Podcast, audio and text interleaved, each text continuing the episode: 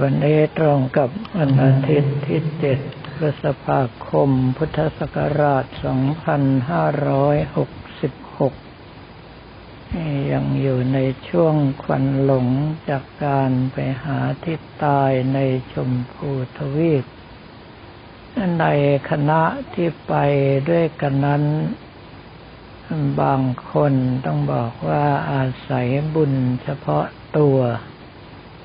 ไม่ว่าจะทำอะไรก็มีความสะดวกไปหมด อย่างมาดามช่วงของทุกคน ซึ่งไปครั้งนี้เขาเรียกกันว่ามหาราณี คือไปที่ไหนมีแต่คนยินดีให้การบริการทุกอย่าง แล้วโดยเฉพาะถ้าหากว่าตั้งใจจะทำอะไร สิ่งนั้นมักจะสำเร็จเสมอ แม้ว่าจะตั้งใจแบบไม่เจตนาก็ตาม อย่างเช่นว่าตอนที่จะไปขี่อูดกัน ทางคณะตั้งใจว่าจะไปขี่อูดกันช่วงเช้า ปรากฏว่ามหาราณีของเราบอกว่าขี่อูดต้องเป็นช่วงเย็นเท่านั้น สรุปก็คือกว่าจะไปถึงที่หมายก็เย็นจริง ๆ หรือว่าตอนที่หิมะถล่มปิดทาง แล้วต้องรอรถเขามาขุดมาตักออกให้ ทางด้านเจ้าหน้าที่ตำรวจแจ้งว่า อย่างน้อยต้องรอกันเป็นวันกับผมมัตมภาพจึงได้บอกว่าให้ตั้งใจว่าเราจะไปวันนี้ เมื่ออีกฝ่ายตั้งใจว่าจะไปวันนี้ปรากฏว่าช่วงเย็นก็ได้ไป ในเรื่องของความสะดวกทุกอย่างนั้นถ้าหากว่ากันในพระไตรปิฎกเกิดจากการถวายยานพาหนะเอาไว้ในพระพุทธศาสนา ดังนั้นจึงมีญาติโยมจำนวนหนึ่ง ได้ตั้งใจถวายรถยนต์ให้กับผมมัตมภาพอย่างเดียว ขอเปลี่ยนเป็นอย่างอื่นที่จำเป็นก็ไม่ยอม จนต้องมีข้อตกลงกันว่า ถ้าหากว่ามอบให้วัดอื่นต่อไปแล้วห้ามโกรธกัน ถ้าคิดว่าทำใจไม่ได้ก็ไม่ต้องถวายมาก ก็ไม่ทราบเหมือนกันว่ามาดามชวงหรือมหาราณีของทุกคนไปทำบุญนี้เอาไว้กี่ชาติแล้ว เพราะว่าจะทำอะไรก็มักจะสะดวกคล่องตัวกว่าคนอื่นเขา มีแต่คนเต็มใจให้การบริการอยู่ตลอดเวลารายต่อไปที่จะพูดถึงก็คือด็อกเตอร์พระครูวิโรธการจนเขต ดรโรดของเราเป็นพระหนุ่มที่สุขภาพเฮงซวยห่วยแตกที่สุด อายุเพิ่งจะสามสิบกว่ากว่าแบกสารพัดโรคไว้เต็มตัว ในช่วงอยู่บนพื้นที่สูงหัวใจเต้นถึงสองร้อยกว่าครั้งต่อนาที ไม่ตายก็บุญโขนะบอกว่าแค่นั่งลงปัสสาวะ พอลุกขึ้นก็หน้ามืด สงน้ำ มีอาการเหมือนจะขาดใจตาย เหตุเพราะว่าพื้นที่สูงขนาดนั้น สิ่งที่เราทำถ้าหากว่ารีบร้อนพลวดพลาด บางทีก็น็อกไปเลย จึงต้องคอยระมัดระวังกันอยู่ตลอดเวลา กลายเป็นผู้ติดตามที่ต้องรอรับการช่วยเหลือ ไม่ใช่รอไปช่วยเหลือหลวงพ่อ เป็นเรื่องเฉพาะตัวที่ว่ากันไม่ได้เพราะว่าโรคภัยไข้เจ็บเป็นเศษจากกรรมปนาติบาตทำเอาไว้มาก ชาตินี้ก็ต้องรับกันมากเป็นพิเศษ ส่วนคนอื่น ๆ นั้นอย่างคุณบุญชูถาแก้ว ดูแล้วเหมือนกับไม่ได้เป็นอะไร แต่ความจริงมีอาการปวดหัวจากการแพ้พื้นที่สูง แต่ไม่ยอมบอกไม่ยอมกล่าวกับใคร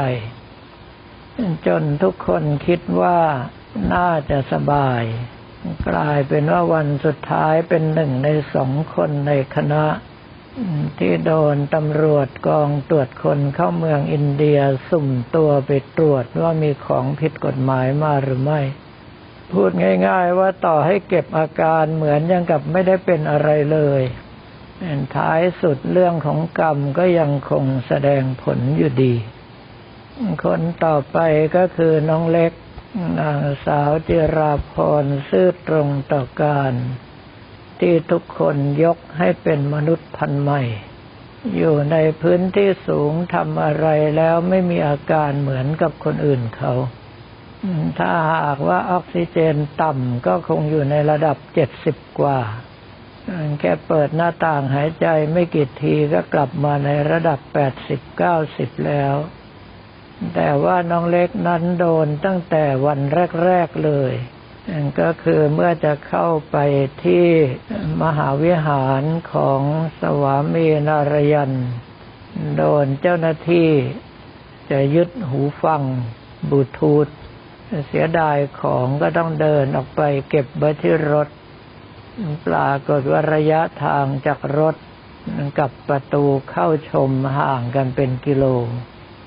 แค่นั้นยังไม่พอเดินไปถึงแล้ว ยังหารถไม่เจอ ต้องวนถึงสองรอบกว่าที่จะเจอ แล้วพอมาวันสุดท้ายกระเป๋าก็ยังหนีไปเที่ยวอีก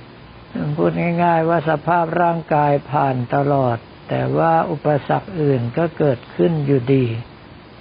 ส่วนบรรดาลูกๆนั้นลูกปุ๊กหรือว่านางสาวสุมาลีตีละเลิศพาณิชย์ที่พวกเราเรียกว่าเจหมยนี้ ด้วยความที่อายุมาก ก่อนจะไปก็เจ็บไข้ได้ป่วย แต่ไม่ยอมสละสิทธิ์ ก็เลยไปกินยาแทนข้าวอยู่ที่อินเดีย โชคดีที่ไม่ได้เป็นอะไรมากมายไปกว่านั้น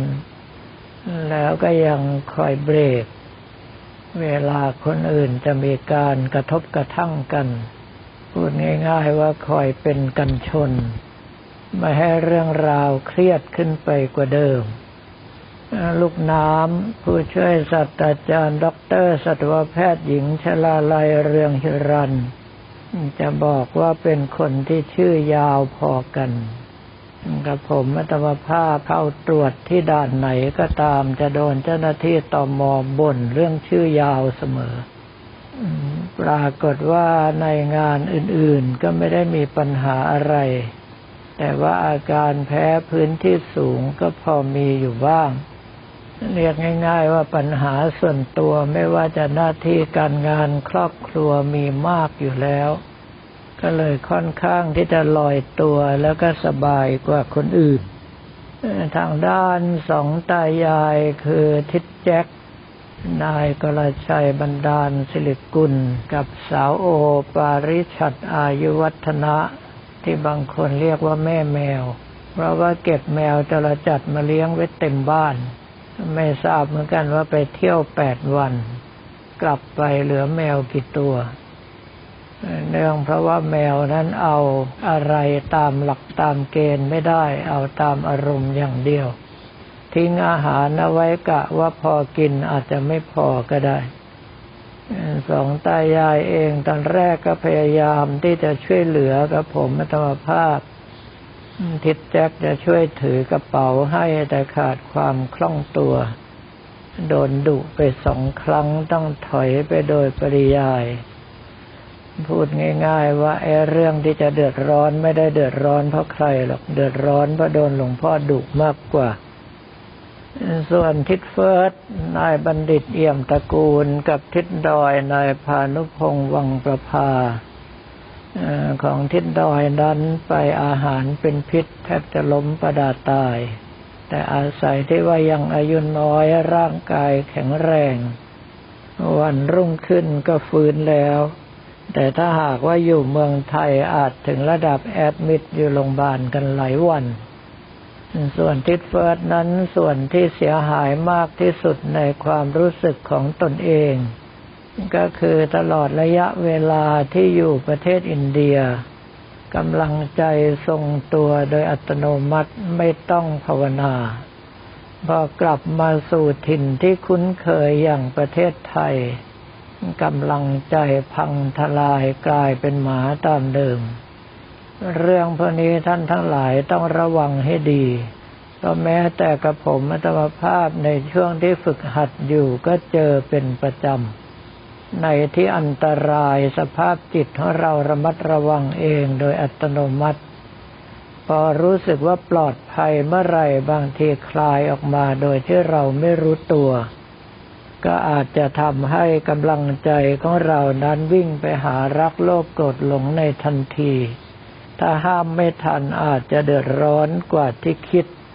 อีกรายหนึ่งก็คือนางฟ้าโบ นางสาวพระขมลวิวิตวรกิจ อาชีพประจำก็คือแอร์โฮสเตสก่อนที่จะไปด้วยกันก็เพิ่งจะบินมา ยังไม่ทันจะได้พักก็ไปอินเดียด้วยกัน